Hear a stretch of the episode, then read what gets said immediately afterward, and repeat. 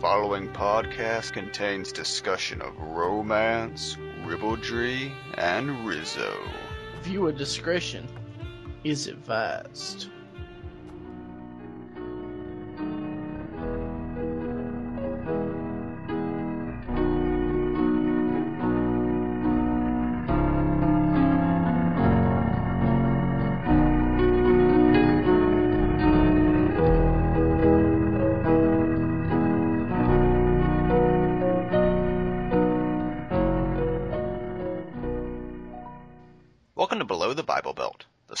Confessions of two men with nothing in common but an accent.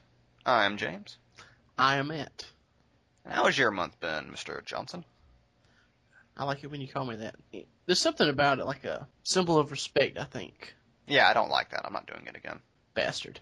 It sounds like I'm in the FBI and I'm giving you your new name for your new life. Hello, Mr. Johnson. Yeah, I mean, look, my name, like, Matt isn't even my first name, you know. What? William is my first name. And so, William Matthew Johnson, that's my full name. I have, like, you take, like, three of the most common names, you know, in the English language, and you just, that's me. You're just blanketing yourself in anonymity. Yeah, it's like me and, like, John Smith. You're a walking alias. exactly. I need to come up with an alias that's more exotic. I don't know. I had an alias one time. What was it? Uh, oh, John Matson. That's my alias. AKA John Matson. AKA Maddie Nice. AKA Tootie. That's actually one of my old nicknames was Tootie, but I don't want to get into that. That's actually. another podcast. Nicknames, James. We all resent them. Yes. But um my month uh, it was pretty normal. No earthquakes this time, so Fingers crossed. that's a that's a plus. Uh, Fingers crossed for earthquakes, by the way. Uh there was actually some interesting stuff that happened like two weeks in a row uh, that actually involved my brother. About three weeks ago, actually three weeks ago to this day that we're recording this, uh, he graduated from high school. Hey, Yeah, one of us made it. he is the fourth Johnson in our family to graduate from high school. I think, Including the dog. Wait, don't don't knock the dog. He's uh he's actually a Rhodes Scholar now. You know I have nothing but respect for Barco, the dog what can philosophize. Yes, of course. But uh before I get to that, there's actually something happened a couple weeks before he graduated. Oh, we're going back in time. Yes. It's like a Tarantino movie. Yeah, it's intercut with stories. Christopher Walken's there, he's got a watch up his ass. Um for no particular reason now. He just, you know, enjoys it. But uh one day on the Saturday actually, he went up to the school because they were doing a, a play. Uh well actually it was a musical they were doing because like the the school's like their drama department. Like they do a fall winter uh drama play. And then during the spring summer they'll do a musical because I think last year they did Death of a Salesman. And so naturally as a counterbalance this year they did Grease. And the other musical. My brother, he was talking about he wanted to go see it because he'd never seen a play uh, or you know a musical or anything, so he wanted to check it out. And so during the the discussion of Grease and stuff, I remember one of the biggest fans of Grease that I've ever known is actually my father. He is a huge Grease fan. Apparently. He a lot of it comes from when he was younger. He had a Grease eight track that he would listen to and he would he told us he he wore it out listening to it, you know. And I, I can't remember what he said his favorite songs. I don't know if this is actually his words or if it's just me remembering, but I think he actually said his favorite song was uh, "Beauty School Dropout." Well, it does reference prostitution at one point. I, that is something that I didn't know both my father and brother had in common. Their mutual love of Grease. So that that was interesting, I guess. Uh, now I'm just imagining your dad in his pink lady jacket singing into his hairbrush. Tell me more, tell me more, was it love at first sight? Your brother walks in. Tell me more, tell me more, did she put up a fight? You bastard. They swap genders on it, it's really weird. As long as I, uh, well, that was the song. I was gonna say as long as I didn't do Summer Lovin', but I'm like, that is the song.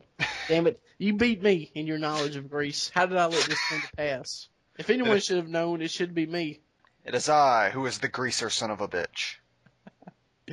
Uh, was oh the original thing I was going to say was a couple weeks after the the big musical. Um, it was my brother's birthday, his 18th birthday. So you took him to see Grease.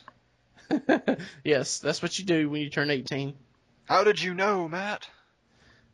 but uh, no, we actually went, went to go see a movie on his birthday. What'd you go see?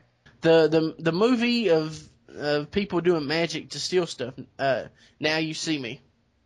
That memorable movie. Yes, it was kind of disappointing to be honest, but I don't I don't want to go into it too much. Wait, But- question. Was George Oscar Bluth involved?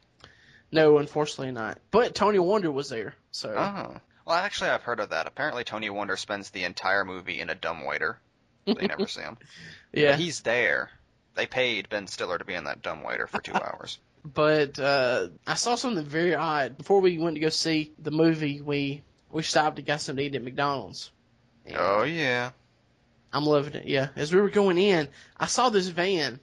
It looked like it was like one of those uh, 80s, 90s style vans that are made for like paralyzed people, to where you know the sides have the lift and stuff. You know how many paralyzed people there were in the 90s? People didn't give a shit. They'd walk Yeah. into traffic. It was the 90s, man. You know, no inflation. Uh, times were up. Everybody was wearing those sunglasses. They didn't know where the hell they were walking. But what caught my eye was it had warning stickers all over it. And it, what I figured out what it was was this was some guy's homemade ice cream truck. I swear to God, I thought you were going to say meth lab. no, I couldn't be so lucky. But no, it was an ice cream truck that, like, I could see once I looked closer, there was a big freezer in the back. And all the warning signs were warning this vehicle is an ice cream truck. Please go around to the other window to get ice cream, is what it was saying. Okay, that's the greatest bumper sticker ever. Warning, this vehicle is an ice cream truck. I don't know, just something about it struck me as being creepy.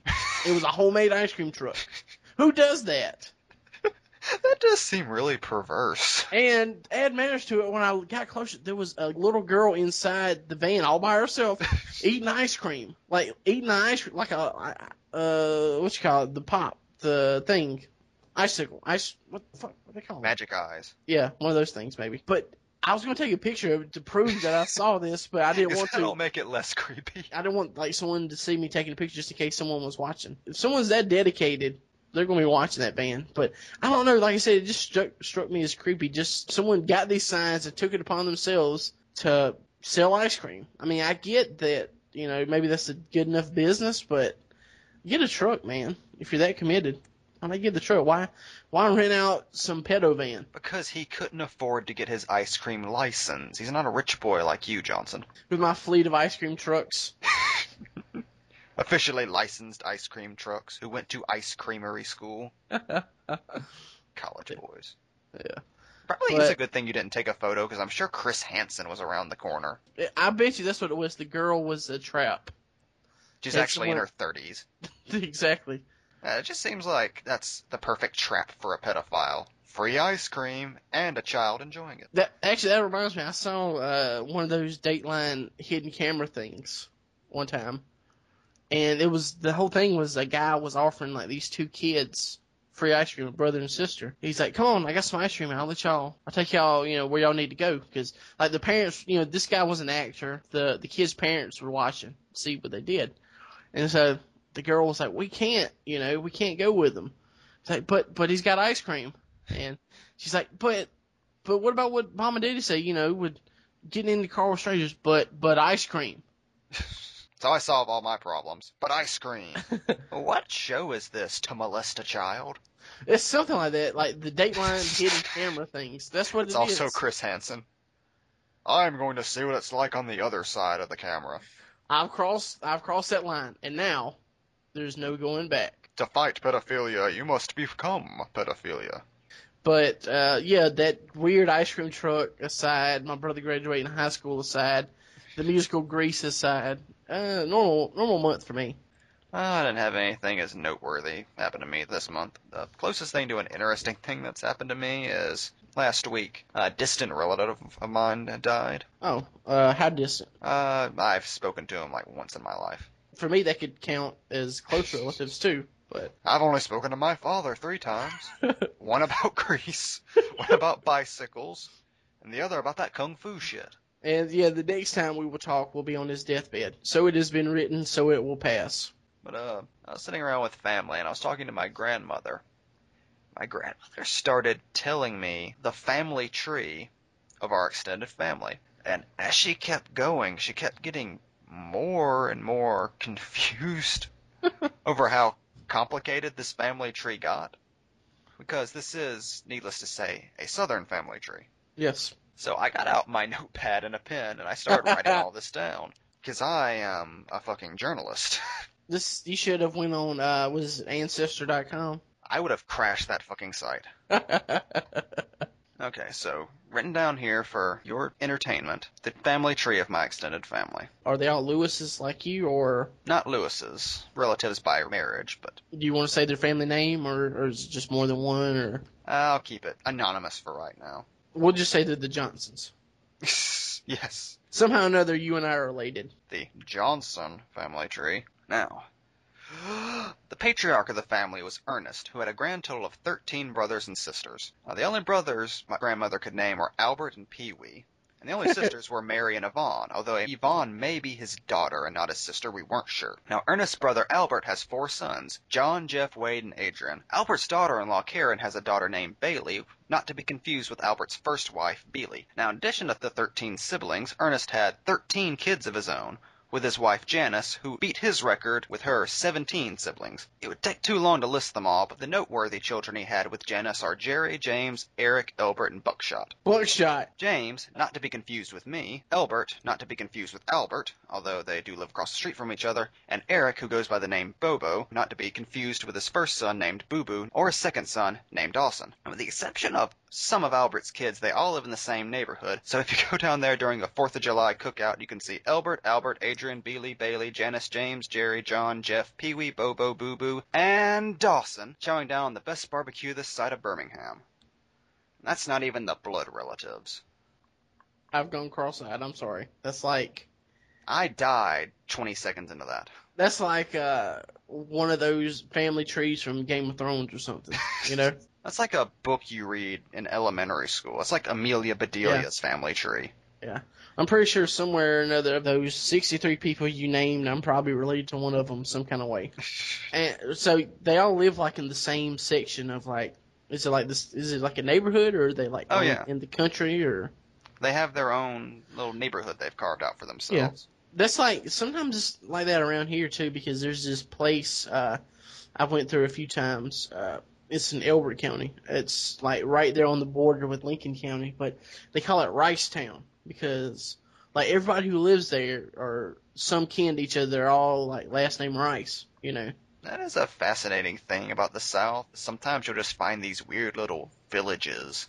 To me, I think like some of those places though that you run to, um, I think they're the case of like there's one place that uh, is like that, also in Elbert Elbert County, but it's like north of, of Elbert County, but it's called like Rock Branch is what it's called, and like those communities like that are, I think what they are, they're leftovers from back in the days before people had cars and stuff, to where you couldn't like you know it would take you like a day or two to go into town proper, so instead of having to go to town, you made the town come to you.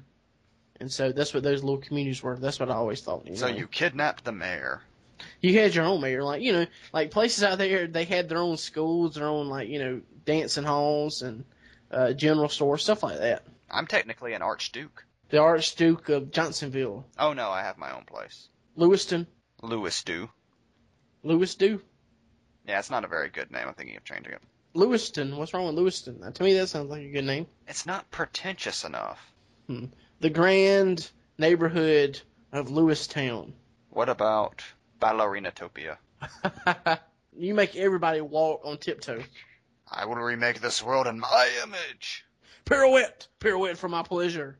Do it now. So saith the Emperor of Tendons. But if Ballerina Ballerinaville, whatever you call it, needs a secret police, How soon you forget. I'm sorry, my lord. I apologize.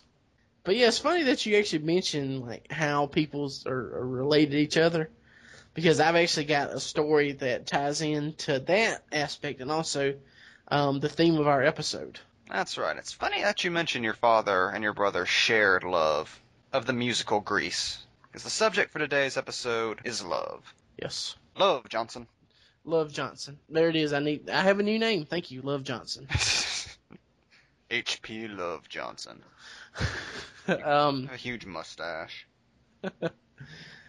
but uh, when we come up with this idea, like we weren't sure what kind of love that we would encompass because love is like a word that it seems to me almost. I don't know how you feel, but sometimes I feel like the word is used too much these days. You know what I mean?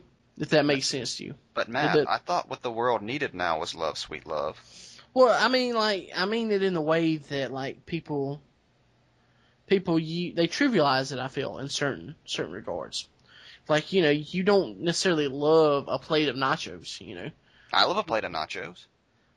Not not in the proper sense of the word love. You don't love it. Bullshit, I don't. You have married a plate of nachos. Put a plate of nachos in front of me right fucking now. I will marry the shit out of that. I don't care what Pat Robertson has to say about it. Have a couple of mutant nacho babies. If science allows it, yeah. But I don't know. Like I said, I guess that's just me being weird about how you know the feeling love. But Well, not loving nachos, yeah, it's pretty fucking weird, man. No, I like nachos, but I don't. I don't love them. I like. I don't use that word much because uh, this is gonna sound weird, but I think I've only told my parents I love them like uh like once or twice in my life. Is that weird? Hmm, surprising. My In family what was way? the exact opposite. We said, I love you at the end of every sentence. Yeah, that's what I'm saying. I feel like if you use it that much, it starts to lose its meaning. And the weird thing was, it wasn't necessarily out of affection. It was just some weird ritual. Out of habit, yeah. I've seen people who do that. They'll constantly tell their children, like the children and parents will say that after like every phone conversation or every time they go somewhere. And to me, like I said, it just feels like it it it dampens the effect to constantly say it. You know what I mean? It's kind of like uh, to bring up another medicine metaphor. It's like using penicillin all the time. If you use penicillin all the time, like you know, each time you use it, it's less effective. Are you saying we shouldn't use penicillin? Well, I said use it sparingly.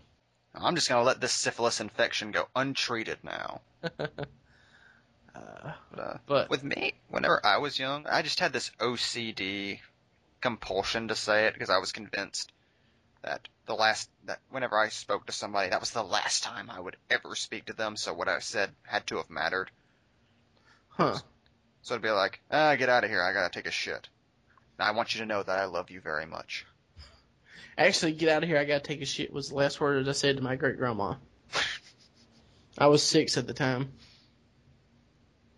I mean, she died like years later, but she was so appalled that she wouldn't speak to me again. But she did put it on her epitaph. It was really inappropriate when you said that at her funeral too. I was talking to everybody else though, because I had to go. I'm sorry. I mean, when nature calls, you gotta answer. But uh, like I said, we kind of want to use a broad meaning of the term love. But like, like as far as you, because I know like there are a lot of things that you're into, but like, what are some things that you love, James? Nachos. Ugh, you would love nacho. Hey, hey, don't don't be a cheese hipster on me, man. Hey, all I'm saying is, look, some of my best friends are nachos. Okay, I've had two nachos at my house. I've invited them over. They've come over. We've had fun once or twice. So I'm no way disparaging nachos. Well, you know what? I wasn't gonna say this, but your brother, he's dating nachos. Oh God, no, not in this house. Not in this house. Not under my watch. If it was Gouda, I'd understand. Pepper Jack? No. That Hispanic bastard. Pepper wine will not stand in this house. But uh, as far as passions go, books and movies and music have always been the things that have really driven me. Well, that's uh, take away like books, and you're talking like about like eighty percent of people, movies and music. Who doesn't like movies and music? I'm sorry, now I don't want to bust your chops, but you know that's like saying, "Oh, I love movies." Of course you love movies. Everybody loves movies. Let me finish, Johnson. I'm sorry, Lewis. Everybody enjoys art and media, but with me, I would almost call it a religion. I've described it as such to religious people, and they've gotten very offended. I'm getting pretty offended right now, as someone who is not religious. So let me know that. First the nachos, now this. Well, it's not so much about you bad mouthing religion as if you're bad mouthing art by attaching it to religion. That's what pisses me off. I think that everybody has to have that other thing outside of themselves that helps define the world they live in and bring color to it. And for some people, that's their religion, and some people, you know, it's patriotism. And for me, like specifically books and movies, those are the things that, like, that's part of the reason I get up in the morning. That's the main reason I get up in the morning. Like, like, like, in what, what, like, you said they color your outlook on life. Is that what you mean? Like, I, I get the the whole thing. They give you a reason to want to do stuff and experience new things because, to me, as I've said many times, I love books. You know, uh, you can go anywhere in a book, James. Have you seen Reading Rainbow? We all know what you do with your iPad. Butterfly in the sky. I can go twice as high. Take a look. It's in a book. Reading Rainbow. Reading Rainbow. Anyway, that aside, I, have always wanted to sing that, so. You're secretly LeVar Burton, aren't you? I do have a visor over my eyes right now, but that's mostly because of uh, chronic masturbation. That's one other thing I love myself, repeatedly. Don't we all? but uh, to clarify a little bit, what I mean is those are the things that help define the world around me, and this is gonna sound a little weird, but also give me guidance because both art and scripture, they're things people wrote down a long time ago to try to help people out of difficult times. I'd say the only difference between, you know, that and religion is I'm aware of its limitations and I don't consider it ineffable. Yeah, I, I get I, I, get what you're saying, and I do understand what you what you mean about art because a lot of times art uh, it depends on even like something like all right. Here's an example. We're both fans of like Doctor Who. Doctor uh, Who. Doctor Who. I had to get one and two. There you go. No, that's fine. I understand. Although I will say mine had better lyrics. but uh, but like I was saying, look at something like Doctor Who. Doctor Who is essentially a Christ-like figure. You know what I'm saying? Very much so. And if not, I almost feel like he's more of a Christ-like figure than a character like Superman because whereas like with Superman, the whole connotations of the last of his kind, the savior and stuff, you get that with Doctor Who as well. But the whole non-violence aspect of the Doctor, you know, makes him more so, and just some of the lessons that the whole the show tries to teach you about tolerance and how to be a good person. You know, they they do it in a fun, entertaining way that's not necessarily preachy.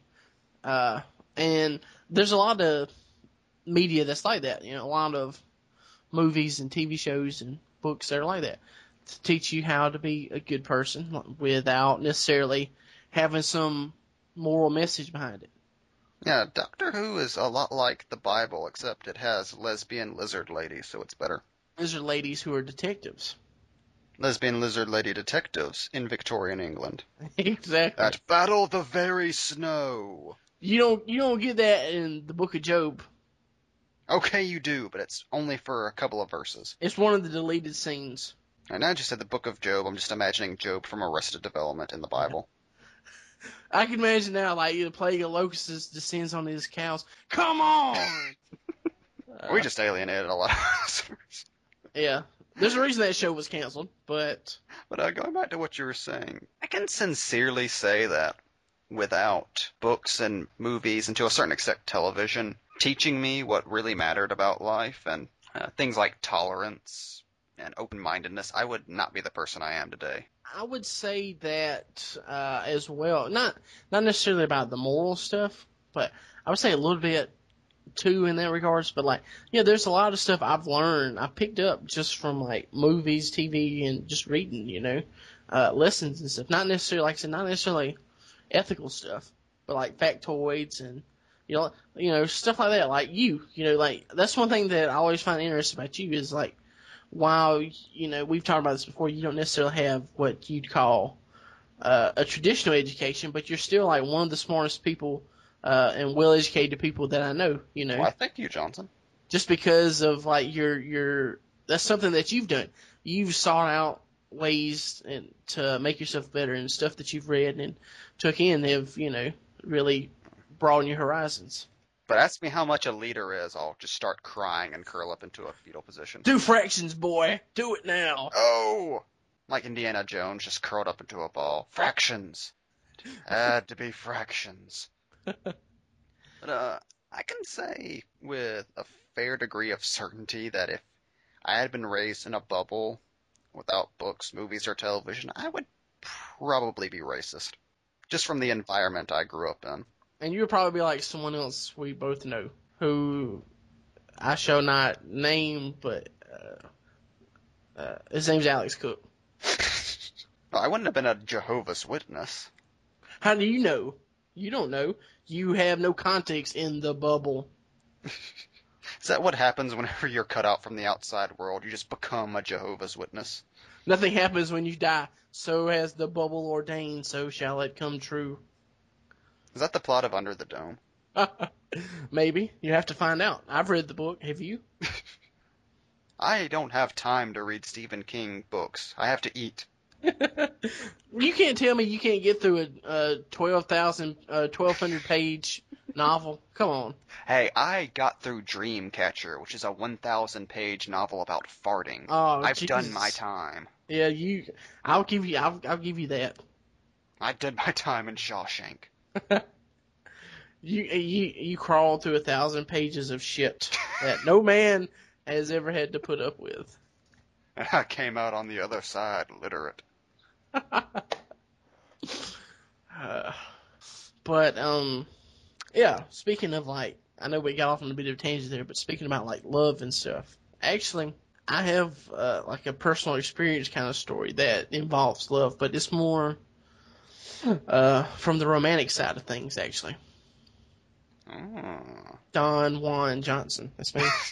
The romantic tales of Johnson. But um, this is actually like the first time like I ever had a crush on a girl. Oh. Um, was I five or I can't I can't remember if I was five or six. You were 23. It was last night. Um, What's happening to me?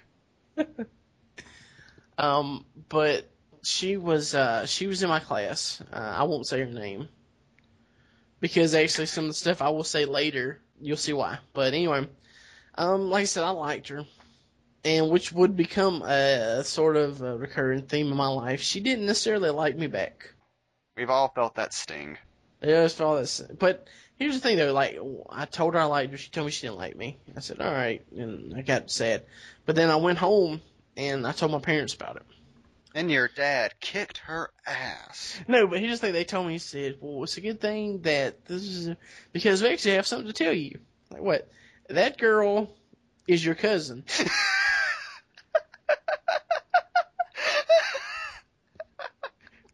and what we're saying is, don't let her get away, son. you You gotta fight found, for what you care about. you found a keeper. But, um, uh, I'm trying to think how we really, I don't want to say like my grandfather and like her mother were cousins. We probably only be like fourth or fifth cousins, which I know people talk about like the creepy stuff, but I've always felt like if you're not like like first or second cousins, you know, Yeah.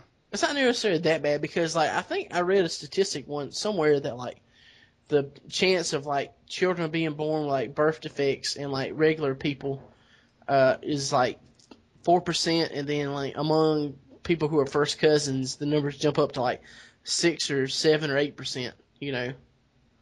It's not that bad. It's when long term inbreed that yeah, it's brother and sister and you know It's like when you make a habit of it. yeah, that's when that that gets to be a problem. That's when you get more Game of Thrones shit. Yeah. That's where Joffrey comes from. Product of inbreeding, ladies and gentlemen. That man should have never saved his inbred ass. But uh, Um, people joke about that, but that's actually kind of a problem people run into in the South. Is everybody is at least related in some way. um, and that is something too. Like, uh, not everybody I went to school with, but like, there were a, a lot of the white people I went to school with, uh, were not distantly related to me, some kind of way. But I think that comes from like my family had been like the original family who moved that made up my family like a hundred years earlier they'd moved to town, and it's a small town that kind of you know, that kind of happens. You know, there are only so many people to have sex with. You know, You make a list. yeah. But yeah, that was that was something. Me uh in love with my cousin, not love, but you know.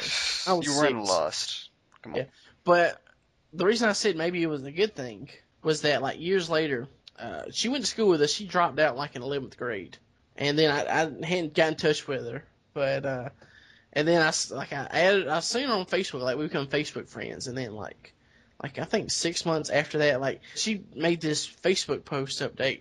I don't have it in front of me, but it was like uh, yes. For all those who have been wondering, I am addicted to crack. From all of you speculators out there. Um, I'm addicted to crack, and I know I'm addicted to crack. I've been addicted to crack for several years now. Um, I have slept with 16 men, uh, and my sister and I have both slept with the same man who gave us a venereal disease. Um, Okay, I understand coming clean about some things, but that's that's not even a confession. That's just uh, that's a novel. I've went to jail and I'm going back to jail. Uh, I hope to get myself clean, but I don't care what anybody thinks because only God can judge me and forgive me now. And that was it. You know, she got like 60 likes and 20 people saying, "We're praying for you, girl. We're praying for you." And I, I, I didn't. I just, I just shook my head. That's all I could do. I know you don't want to hear this, Matt, but you know what I think could have helped her? The love of a good man. This is what happens to women when you leave them. After they've seen Johnson, how can anything else measure up? I guess so. But uh there's actually like another story I I have. Uh it's about like the the first like serious girlfriend I had and how our relationship kind of ended. Um it ended explosively. you would say. That's how relationships should. yeah, but um so pretty much to give you an idea like I, I met this girl when we were uh, we were working at the radio station together. Ah, back when you were DJ Johnson. DJ Johnson. DJ uh, Scoop Johnson was my full title. Everyone just called you Tootie. But so anyway, we were going out for like a couple months at this time, and so this was one afternoon. We were at her house, and so we were doing things, things that people, young people do. You, of course, mean watching MTV. Yes, watching MTV, uh, dancing to that rock and roll music. Playing Candyland. Yes, but um, but so we were we were doing this, and there was this thing she did. She did this thing with her hand, and I all right. There's no way to get around it. She was giving me a hand job. I thought you were playing Candyland. We did that before, okay? That was afterwards. We were weird like that. I don't know what we were doing. Come to think of it. You were doing hand jobs is apparently what you were doing. Yes. So anyway, she was doing this, and I was enjoying it because you know. And to preface this, this has been like uh, a week or so in between, you know, release. If you understand what I'm saying. I like that you were going to make this hand job special for her. well, I, something like she went to like she went on vacation to Florida. That's why you know she was gone. Like, I'm not going to do this myself. I got a girl to do this. Exactly. That's the whole point. I use my own two hands like a jerk. That's the old Johnson. I'm not going to use my two hands like some old jerk off. But no, as I said, I was getting close to the moment. I let go, and next thing I hear is, "Oh my god!" Ah! And she runs off. And I didn't find out till later, but apparently I uh, accidentally sort of came in her mouth. oh, God. Yeah, so that you got to make- prepare yourself for that. That's not something that can be sprung on you. I like I like the turn of phrase. Oh, Chico, wow, wow. Oh. Oh god, it's everywhere. But um, yeah. So that was sort of after that. We kind of thought it was best to you know because I don't know like it was weird. Like I was going through some rough stuff at the time. And I imagine the accidental bukkake. Yeah. And to be honest, like looking back, I was kind of a dickhead, so. But it was worth it. Ah, Ah, this is why I like talking to guys. guy stuff, yeah. I'm just trying to live vicariously through you. I know you are. You're my sexy avatar, Matt. Also, I am eight feet tall and blue, so that works out pretty nicely. So am I. Small world, isn't it? Hey, I didn't see you at the convention. it? but how about you? Like, how about like your like romantic forays into love? Have you got anything of note, or is this going to be like another depressing installment in the Ballad of Ballerina Boy? They closed the bakery early one night. The, the the way that sounded almost starts like a letter to Penthouse or something. Dear below the Bible Belt, I never thought I'd record a podcast like this. But one night was all it took to change my mind. Nah, my romantic history has been very, very minimal. Shockingly. Uh, I swear, I swear, like you tell a girl that you constantly are splayed out on a blanket reading Judy Blume, boy girl won't come running. Running away in a rainstorm. Ah! You know what they say about guys with tiny tendons, don't you, baby? Oh yeah, they're tight in all the right places. You've thought about that one. You've had that one ready before. You've used that one. Look, how I pitch woo is not up for discussion right now. It's better than what I got. You want to see more Johnson? I was going to say something about bukkake, but Now you've already blown your bukkake wad here. ah, puns. I like it. Is that even really a pun? You have to shift around a little bit for a pun. That was just saying something. Yeah, I'm a guy who's you know, had a lot of crushes, but I've never really been in a serious relationship before. The closest I've had is actually went on a date uh, about six months back. I believe I mentioned it on the show whenever it happened. yes, because you, of course, naturally, uh, appropriate date movie. You went to go see Django Unchained. Because I figure this girl, she hates slavery. It should be romantic. Well, I think it would it would work. It's a good you know uh, uh, litmus test to see how they feel. If she she gets sad about Django Unchained, she's you know maybe a decent person who doesn't like the evilness of slavery. But she, if she starts crying for Leonardo DiCaprio, then you know something's up. Well, it would also be really bad if she really wanted to get physical afterwards. Like, oh, that movie's got me going. Would that be a good thing or a bad thing? I don't know. It, it all depends on what, what what she has hidden up her sleeve that she pops out in the throes of passion. If it's you know. I'm sorry, I couldn't resist. That's what she says. ah, is that for you or me? But, uh, well, it was a girl I had met at work, and we were kind of friends. And, uh, eventually I got up every last ounce of courage I had, which is, uh, about as much as in a, your average perfume bottle. But, uh, I asked her out. She said okay. We didn't make plans right away, but one day when she was leaving and I was about to go to lunch, I stopped her and asked her if we could go to a restaurant that was right beside the store. what restaurant was this? It was a sandwich shop. Ooh, that's I like that. That keeps it nice and breezy. You know, sandwich shop is you know it's it's a nice uh, contrast between fast food and upscale. You know, I did explain to her that this was not the date. This was where we would discuss the date. This was the dry run for the date. Just to see if I could sit down and talk to a girl without passing out. Also, I knew the guys who ran the place, and I kind of wanted them to see me with a girl. like what's up, guys? See this girl? She's real. Everybody, check out this woman I'm attracted to. Oh yeah, I actually like girls. You can put that down for those of you wondering, because I know there were many of you. That's my cue to exit. Like, who the fuck is that guy? I've never seen that guy before in my life. Why did he take a date over here while they were both wearing aprons? Why didn't they change? Who was he looking at while he was talking? It was like he was referencing somebody who wasn't even here. This is a weird day. I'm going home early. I come in there the next day, they have my photo up. Do not serve this man. we had to close early because of you. I lost business. You scarred our sandwich maker. You scared him with your romance. Uh, but the dry run, yes. Yeah, that did not work out. What what what exactly went wrong? After she chose to wait for a few minutes while I finished up what I was doing and was able to go on my lunch break, uh, we walked next door and apparently the restaurant had already closed an hour earlier. Those lazy Greeks. They were Greeks, weren't they? I'm not giving you any fuel for your racist fires. Uh, that's just what a lazy Greek would do.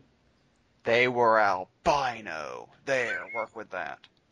The pale, those pale motherfuckers. Let them sweat in the sun, get burnt.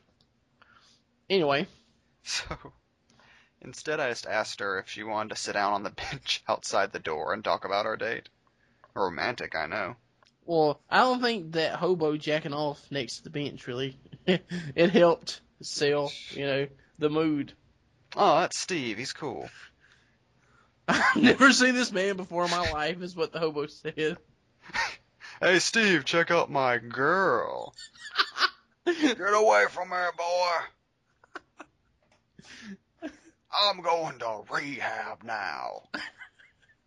You changed that guy's life. You did good stuff.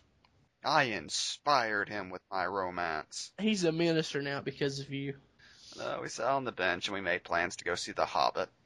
And I thought, oh, well, this isn't so good, but, well, next time it, things will be better. At least I've been through the hard part.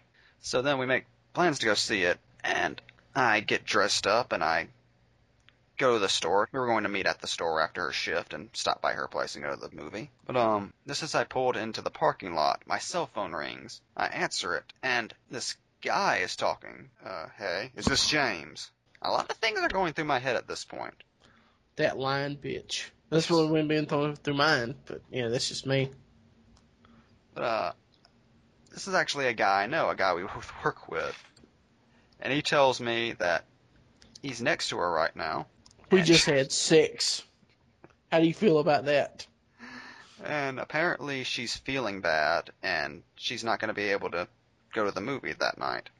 I'm I'm starting to actually feel bad for you because obviously this was bullshit because she got another guy to tell her not only what the fuck is this guy doing with her, you know?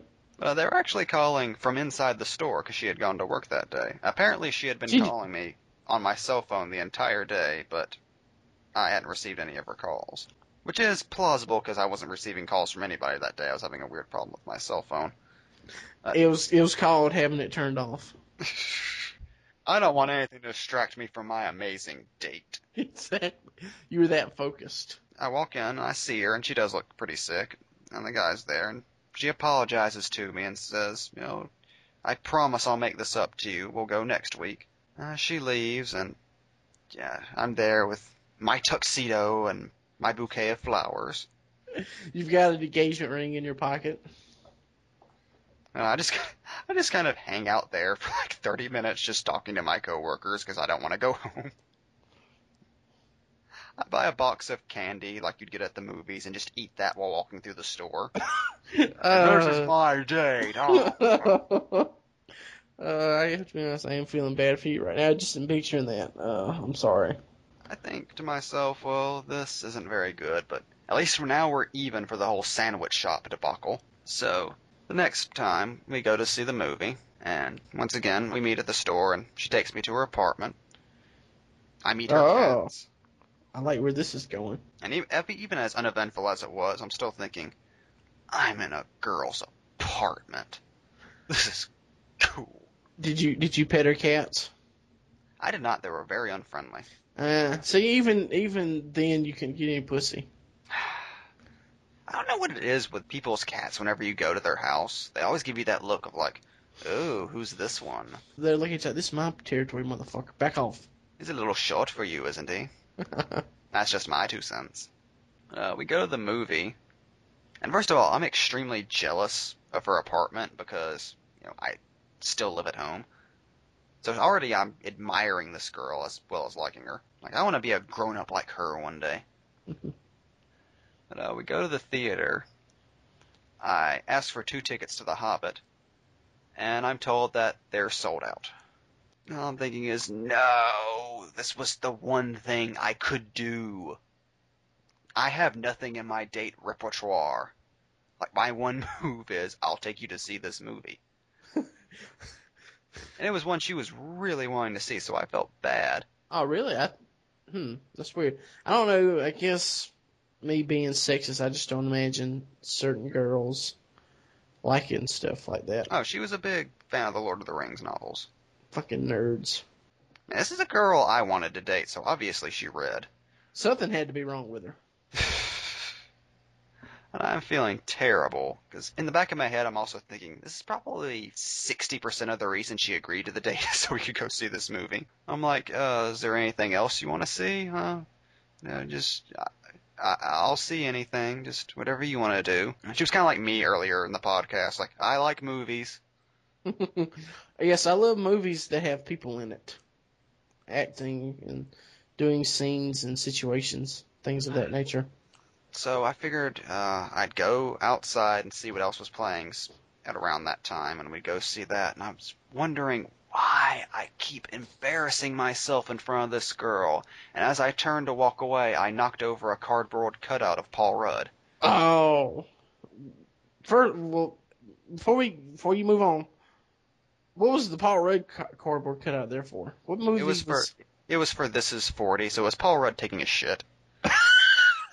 that is, there's so many metaphors about that one act. I could, you know, it's just so deep the symbolism behind that trip.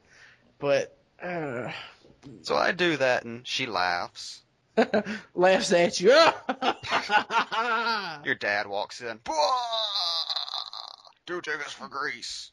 What the fuck you mean that ain't in this theater? He jumps over the counter and starts pashing his face in. You better shape up, motherfucker. Okay, where were we? Oh yeah, um. yeah, my humiliation. yes. But uh, my options were Monsters Inc. 3D, Django Unchained, and the aforementioned This Is 40. Now, I didn't want to see the latter because you know, the depressing side of a long marriage is not a good, not good fodder for a date. Well, it depends on how committed you are to this girl. Like even for a first date, I don't want her to be like, "Oh, that's what happens at the end of a relationship." I'm just gonna be single. Or you could have showed her like, "This is what you'll get from me: me shitting on the toilet. Get used to it. Now I gotta go take a shit. Come watch me." I am Paul Rudd. that would have won her over, I think. I'm really popular for like two years and then I disappear. Hey, don't insult Paul Rudd. He was a heartthrob back in the 90s. I am looking forward to Anchorman 2 as much as anybody. That said, Paul Rudd's star has faded. Whether or not that's fair is up to debate. You're faded. That's what I say. No, that's why you're gonna die alone and childless. He was pretty funny in Forgetting Sarah Marshall. I'll agree. I'll agree with that. But uh, I think there might be something too infantile about taking her to see a Pixar movie on a date. So I'm just left with Django Unchained. I'm like, uh, do you want to see that? Oh, okay. So I take her to see it, and I start getting really uncomfortable because she won't let me buy her anything. Huh. Like I buy myself a drink, and I'm like, oh, you want a drink? No, I'm fine like this. Uh, do you want anything to eat? No, I'm fine like this. Do you want me to warm those beans up for you? No, fine like this. yeah, that's how I kind of am in like movie theaters. I don't like to eat and drink, you know, the foods and stuff, just because how much of a ripoff it is. I refuse to let them make money off me. But I get off track again. Yeah, she doesn't want you to buy anything, and so you go into the movie, and I'm on to assume that stop telling the story for me, man. I'm sorry that I'm more efficient storyteller. I'm you. telling the story at my own pace. I tell I like telling my stories Jack Webb, Sergeant Friday style. We went to the movies. She didn't have candy. We went inside. We enjoyed the picture. We went home. The end. If only. like I said, that was making me feel kind of awkward because I had this giant big gulp. At this point, we're not close enough to share, so this Yeah. is just for me. I also didn't help that I throughout the movie I kept sipping and going, "Oh, so good." Don't you want some? Or, or you also spiked her candy with sand to make it come. Yes, accept it. Accept my germs. Except my germs. Accept my germs and my love, please. Germs are love. Germs are love. Just smearing dirt on her face. Germs are love. That's strange that it didn't work out. But uh, we watched the movie and we both actually enjoy the movie quite a bit. I mean, there are a couple of moments where I'm like, yeah, Kerry Washington getting her face branded probably not a good topic starter for the drive home, but Well, I would say the best would be, of course, the Mandingo fights. watching that I was thinking, well, at least if this day doesn't work out, I got to see a good movie. Tarantino was my girlfriend. But uh, we both enjoyed the movie and we talked about it for a few minutes, but then afterwards she just started driving and I had no idea where she was going. I asked her if she wanted to get something to eat or anything. She said no, she was tired. She wanted to go home. I asked her, "Oh, you wanting to go back to your place?" Immediately catching what I'd said, I was like, "Oh, I no, I mean not like that. I just, I, I just, I, I, You jumped I, out the window. I just did a tuck and roll. Ah! but uh, she said, "No, I'll drive you home." And for the most part, the ride home was silent. And after she dropped me off, I asked her if she wanted to do this again sometime. And she said, "Maybe," and left. No, that's what maybe means. Sorry. Don't want to burst your bubble. I'm pretty sure you figured that out by now, by the time she said that. I kind of figured that out whenever I realized it was eight o'clock. yeah, I'm not going on a second date. But uh, no hard feelings. I mean, I kind of suck. I don't understand what was so bad. I mean, I understand you were kind of awkward a bit, but it was like your first date ever. You know, me saying every few minutes, "This is my first date ever. Don't ruin it." Probably. that and I love you. I, I love you so much. Here, more of my dirt and my germs. eat it. Eat my love. My love is me. Eat me. I'm just coughing on food. Ah, eat it. Except micro me. Uh, it was nice of her to take me on the date anyway. The way I look at it, I got to do something I never got to do before, It's something. namely see an R-rated movie in a theater. and Oh no, I got to see Watchmen, which would really have been a date movie. That swinging blue pendulum of desire flopping around the screen. that gets you going. But uh, yeah, you got to do something you've never done before. Go on a date, and from the way it sounds, probably something you'll never get a chance to do again. Yeah. God, Not all of us can get Candyland handies, Matt. why are you so depressing, James? Every story you seem to have lately, just so depressing.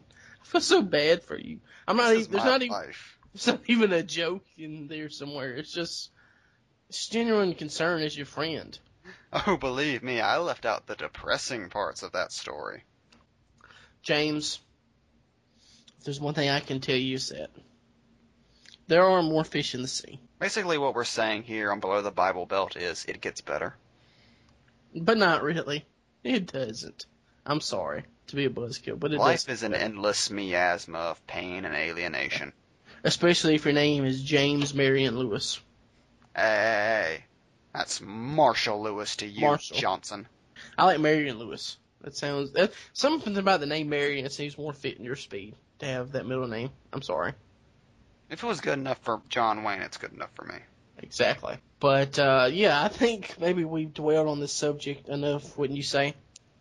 Yeah, I think the only way to save this podcast from its nosedive is to to head into the romantic woes of other Southerners Yes. with love stories that come from the South. It came from the south. So, Matt, you had a news story? Um, maybe. I thought you were going to read the news stories this time.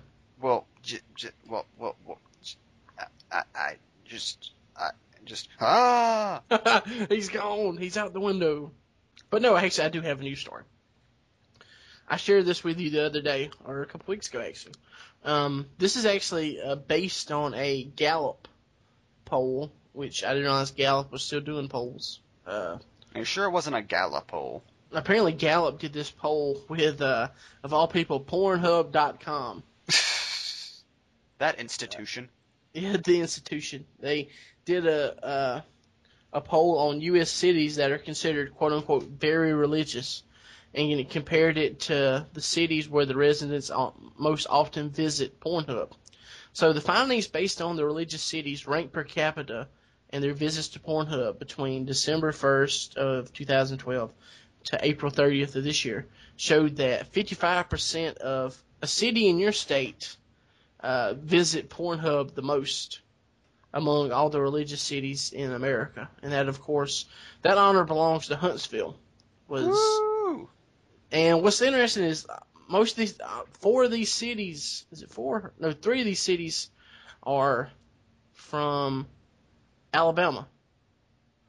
Because you've got Huntsville number one, Montgomery number two, Little Rock, uh, Arkansas, of course, at number three, Baton Rouge, Louisiana.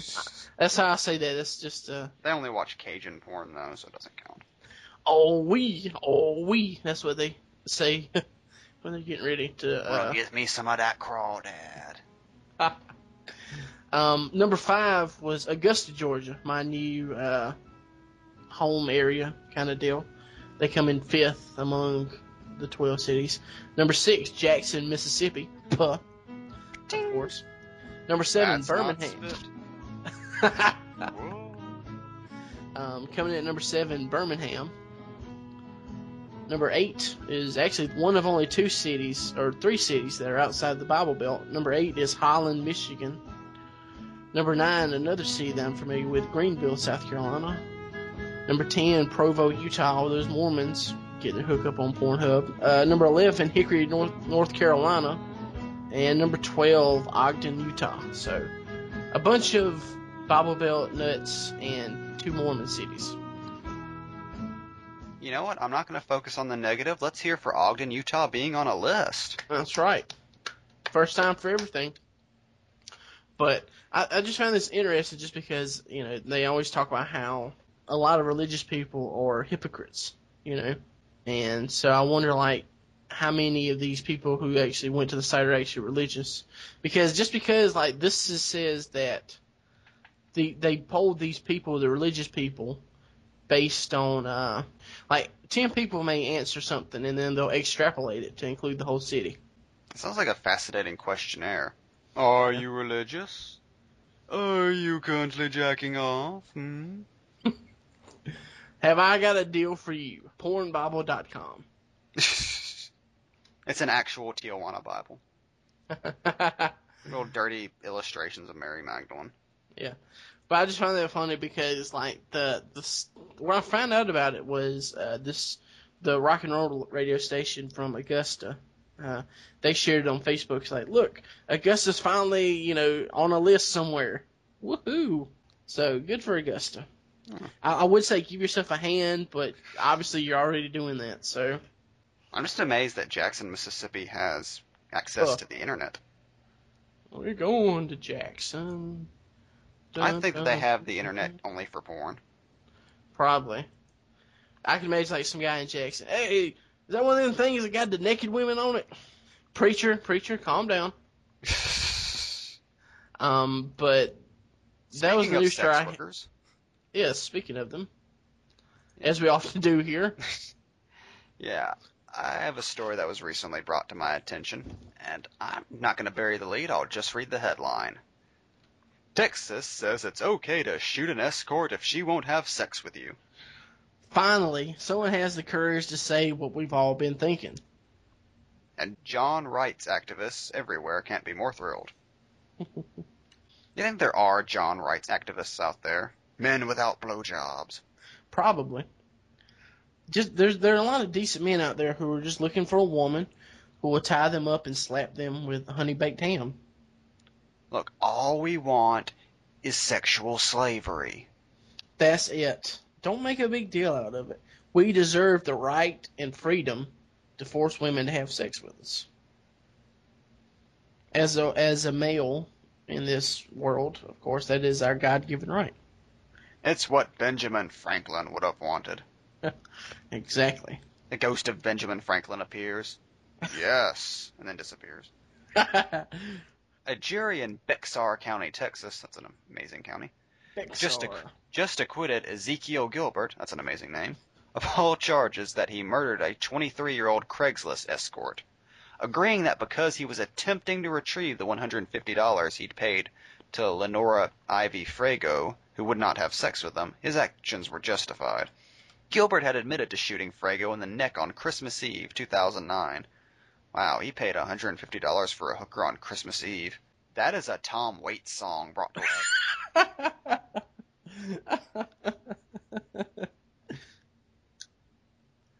Uh, he shot her on Christmas Eve 2009 when she accepted $150 from Gilbert and left his home without having sex with him. Gilbert's defense argued that the shooting wasn't meant to kill and that Gilbert's actions were justified because he believed that sex was included as part of the fee. Texas law allows people to use deadly force to recover property during a nighttime theft. wow. The 30 year old hugged his defense attorneys after the not guilty verdict was read by the judge. He thanked God, his lawyers, and the jury for being able to see what wasn't the truth. I gotta say that quote doesn't. That's that's a very confusing quote, but I don't know. It just seems like one of those things that you know the law is being interpreted in very scumbaggery ways. You know. Your Honor, all my client is guilty of is stopping a thief. And what you say was the stolen property? That sweet, sweet store-bought panooch.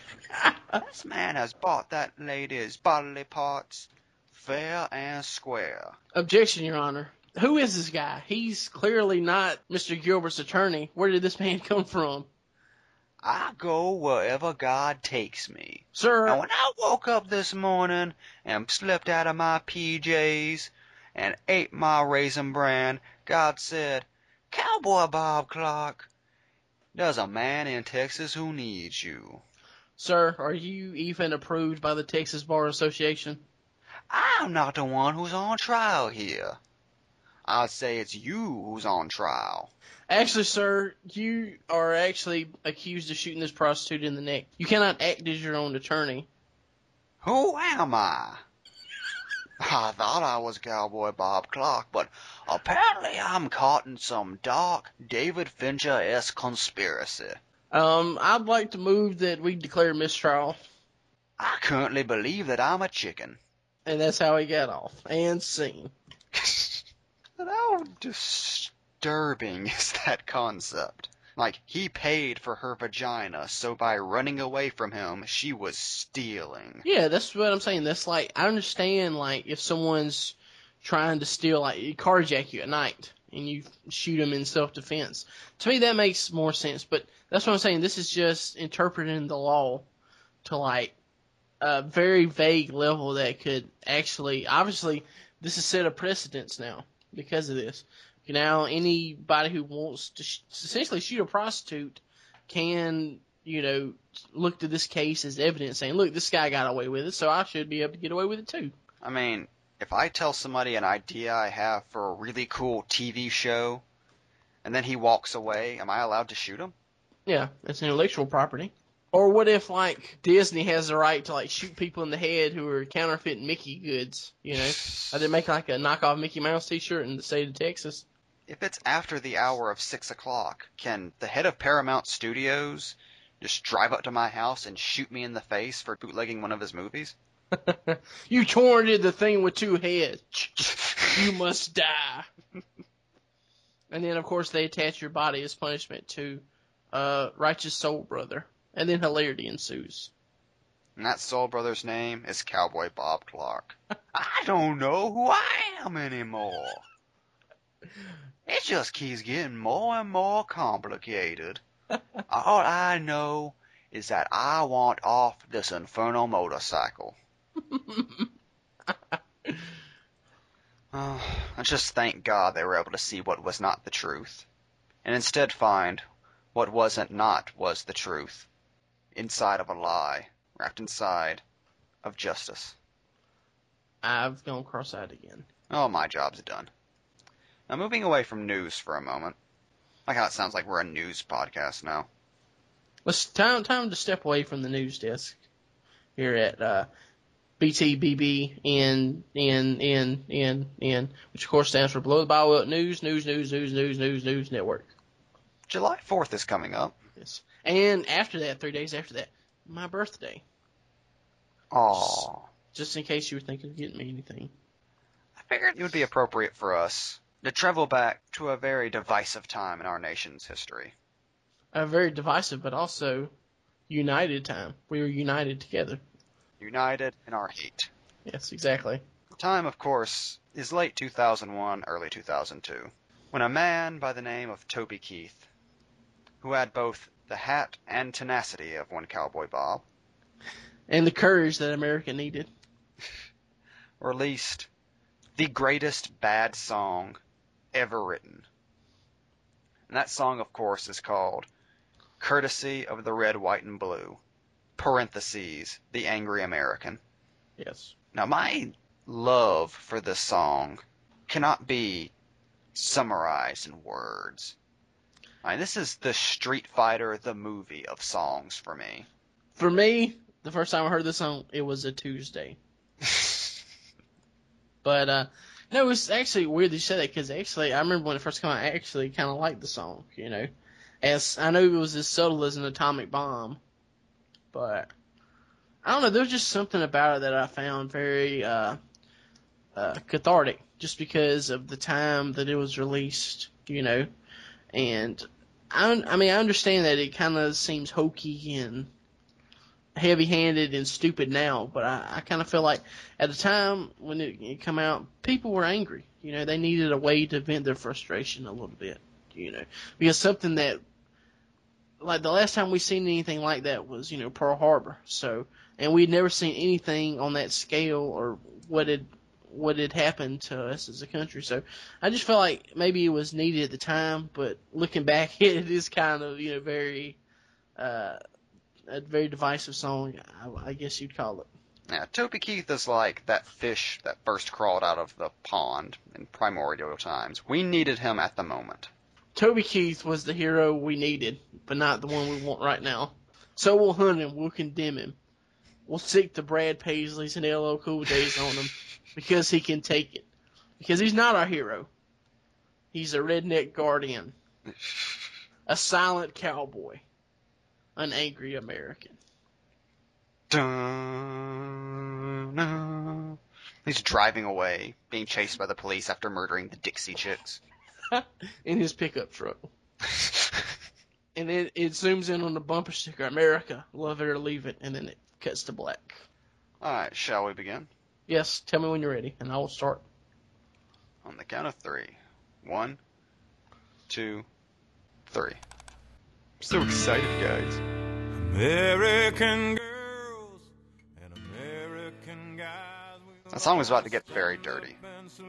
American girls and American guys doing what American girls and American guys do on a Saturday night in Kentucky. I still say this song is second only to Reignition Remix. My daddy served in the army. We lost his right eye, but he flew a flag out in our yard. Till the day that he died, he wanted my mother, my brother, my sister, and me. To all cut out our eyes as well. live happy in the land of That man was free. Nick Fury. Now this nation that I love is falling under attack. A mighty sucker punch came flying in from somewhere in the back. From a dirty man named Barack. Whoa! Time traveling racism. lit up your world like the 4th of July.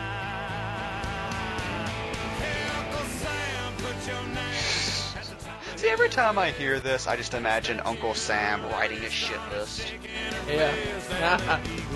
And the Statue of Liberty over his shoulder, shaking her fist like an old lady. you done fucked up now. Then they ring the dinner bell. Then they beat up Osama bin Laden with the world. all brought to you courtesy of the red, white, and blue. bunch of symbols in this song. I've never thought about it. Not subtle symbols, but still, they're there. An electric guitar solo symbolizes freedom. Nothing Americans love more than electric guitar. Or maybe war and fast food, but still.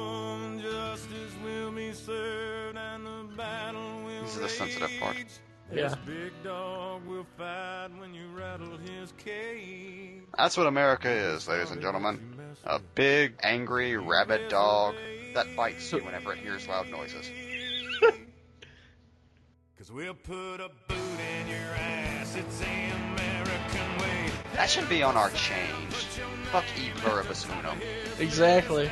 The Statue of Liberty started shaking. That's what I would say on the base of the Statue of Liberty if Toby Keith was president. He'd have those Jim Henson guys come in and animate the Statue of Liberty so whenever boatfuls of immigrants reach New York, she shakes her fist. Don't try anything, motherfuckers.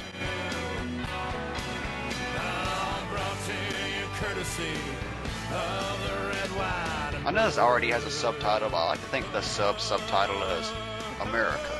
Gonna fuck your shit up.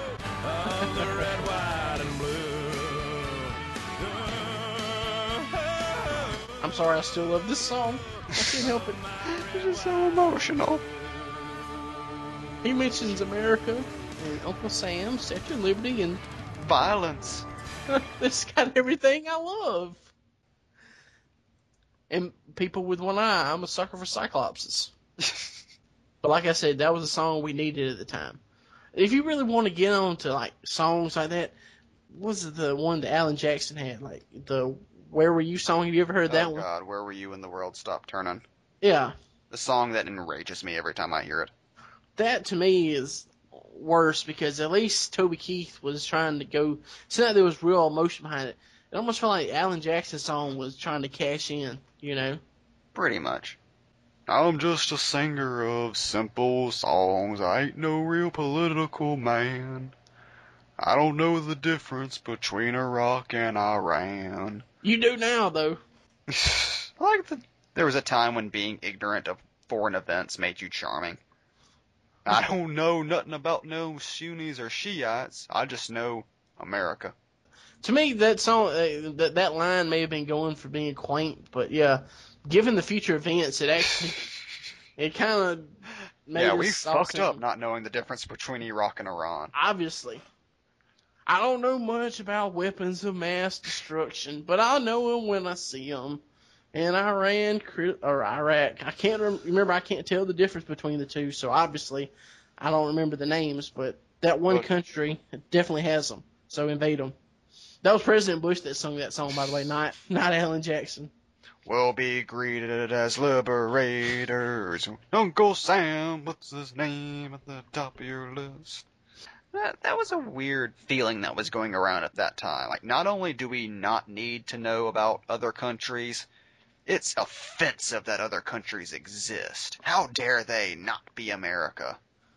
Exactly. With their funny sounding names and their un American cultures and their differences. And there's sweet, delicious oil. Ah, mm, oh, it's so good. Uh, That's probably why my date didn't work out well. At one point, I did smear oil all over her face. Look how wealthy I am.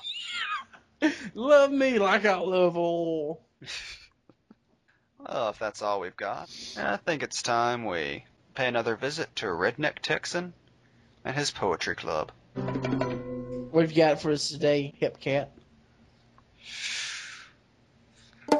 Why can't any Western politician come out and declare the sectarian bloodletting contest a good thing for our side by tying up all these violent asswipes somewhere that can't hurt anything important?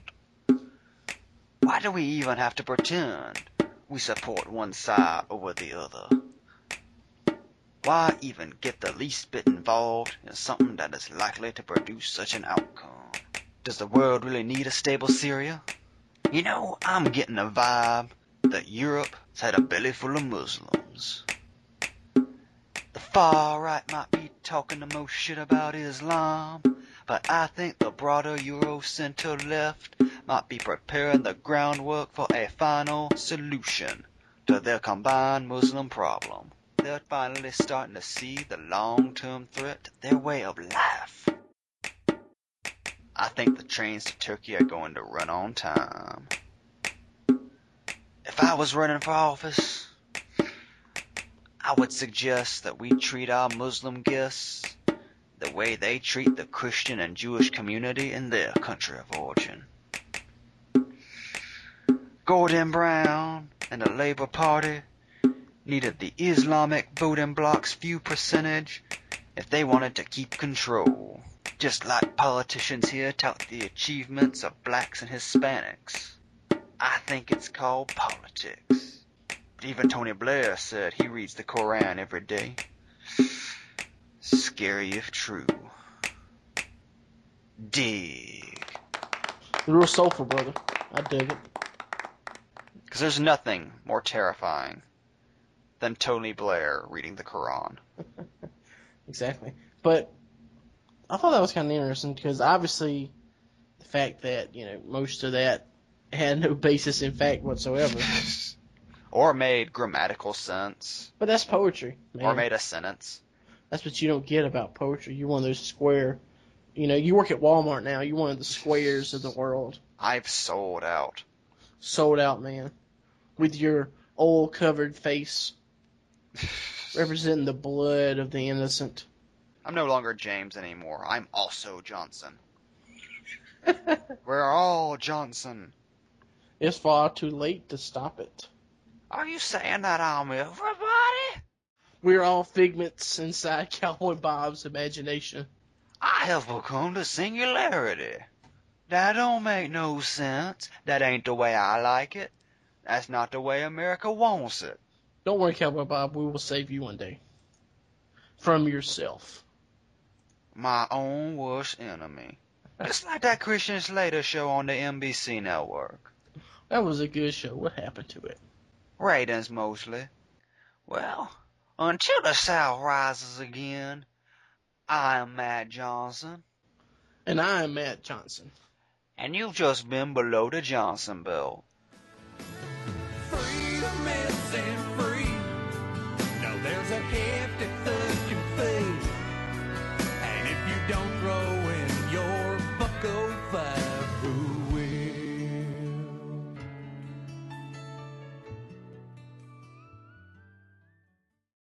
What if we start about seven? About seven, six central. Six, yeah, six. I can't, yeah, I have to accommodate you. I'm sorry. you have to accommodate my disability. Your disability of being an hour behind everyone. That actually be a good movie. A man an hour behind everyone. You know, I'm I'm here for the meeting. That was an hour ago. No. I'm gonna sue your ass. Denzel Dad. Washington stands in front of the courtroom. My client was fired for being an hour behind everyone. And then he turns to look at the client, and he's not there. Where is he? He I'm an hour. I'm I'm still asleep. I'm sorry. he has to battle his own personal prejudice.